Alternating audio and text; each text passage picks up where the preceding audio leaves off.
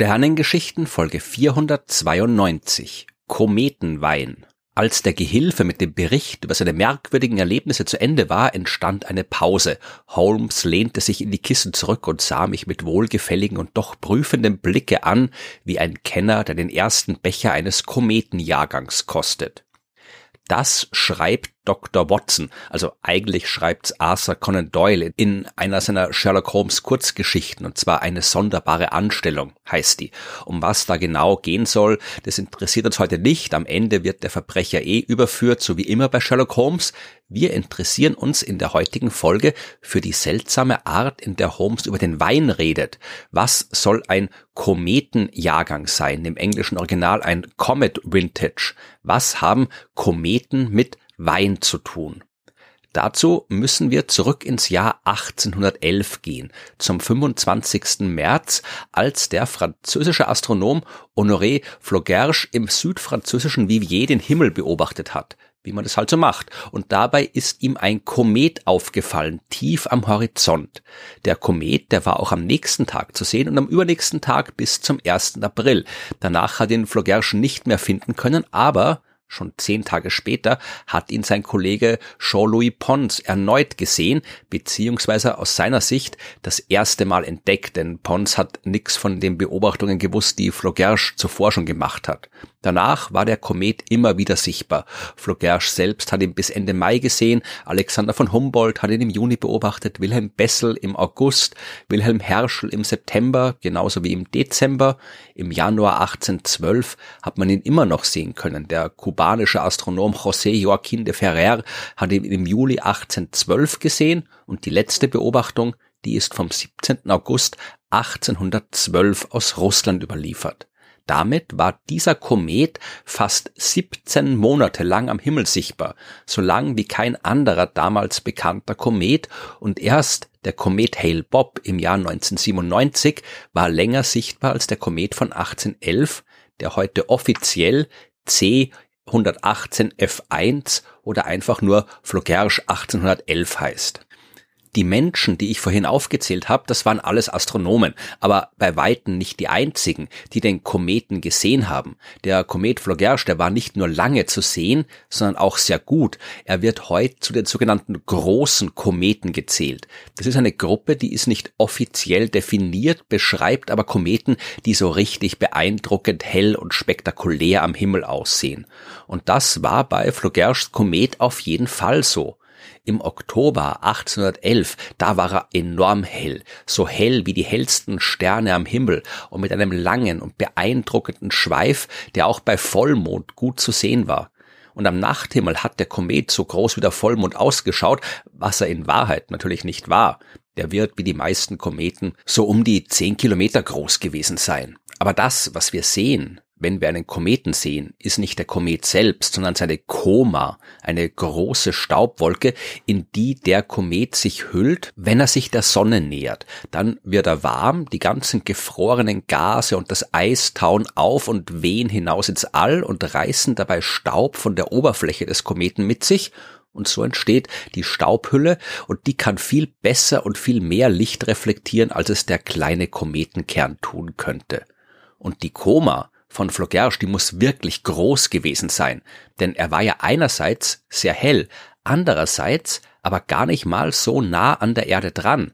Als er unserem Planeten am nächsten war, im Oktober 1811, da war der Abstand 183 Millionen Kilometer. Das ist mehr als die Distanz zwischen Sonne und Erde. Die Umlaufbahn des Kometen, die ist überhaupt außergewöhnlich. Die ist extrem lang gestreckt. Am sonnenfernsten Punkt seiner Bahn ist Flaugerge gut 425 mal weiter von der Sonne entfernt als am sonnennächsten Punkt. Das ist aber noch normal für solche Kometen. Die kommen ja aus den weit entfernten äußeren Regionen des Sonnensystems. Seine Bahn ist aber auch um 107 Grad gegenüber der Erdbahn geneigt. Das heißt, die steht fast senkrecht auf die Ebene, in der sich die Erde und die anderen Planeten bewegen. Für eine Runde um die Sonne braucht der Komet knapp 3000 Jahre.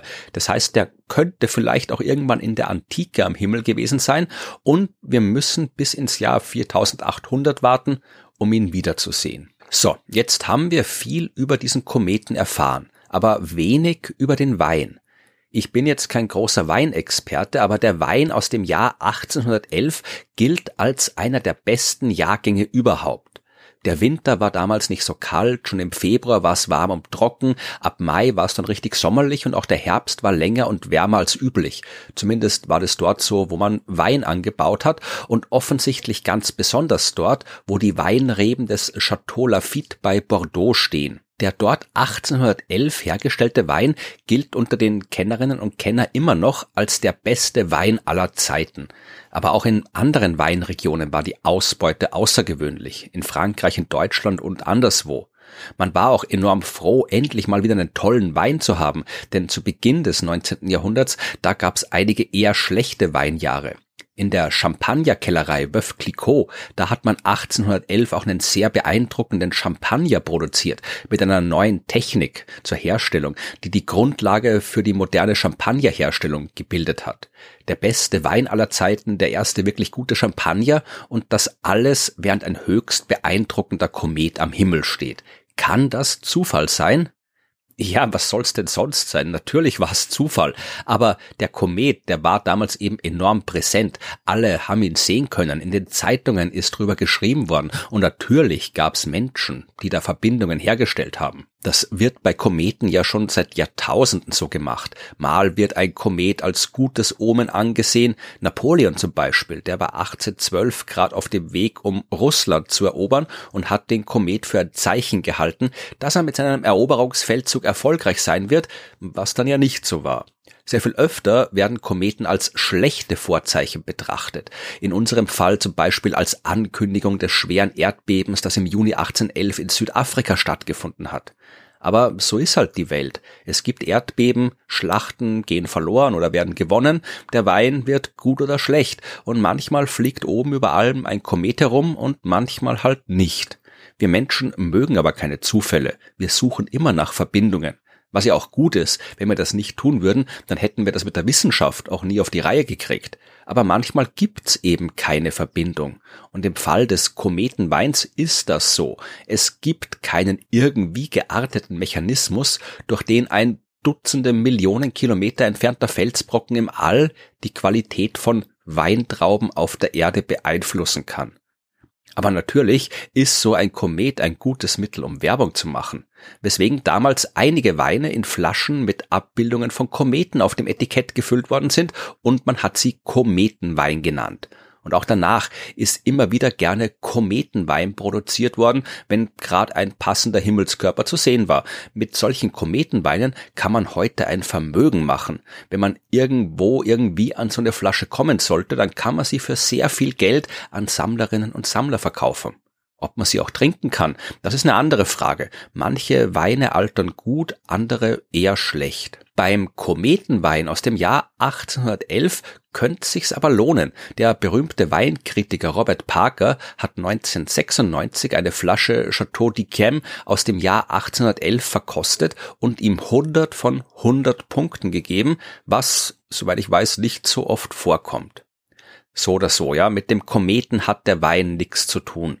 Und am Ende kommt's beim Weingenuss ja auch auf andere Sachen an. Was auch schon Johann Wolfgang Goethe gewusst und gedichtet hat, Setze mir nicht, du Grobian, den Krug so derb vor die Nase, wer Wein bringt, sehe mich freundlich an, sonst trübt sich der Elfer im Glase.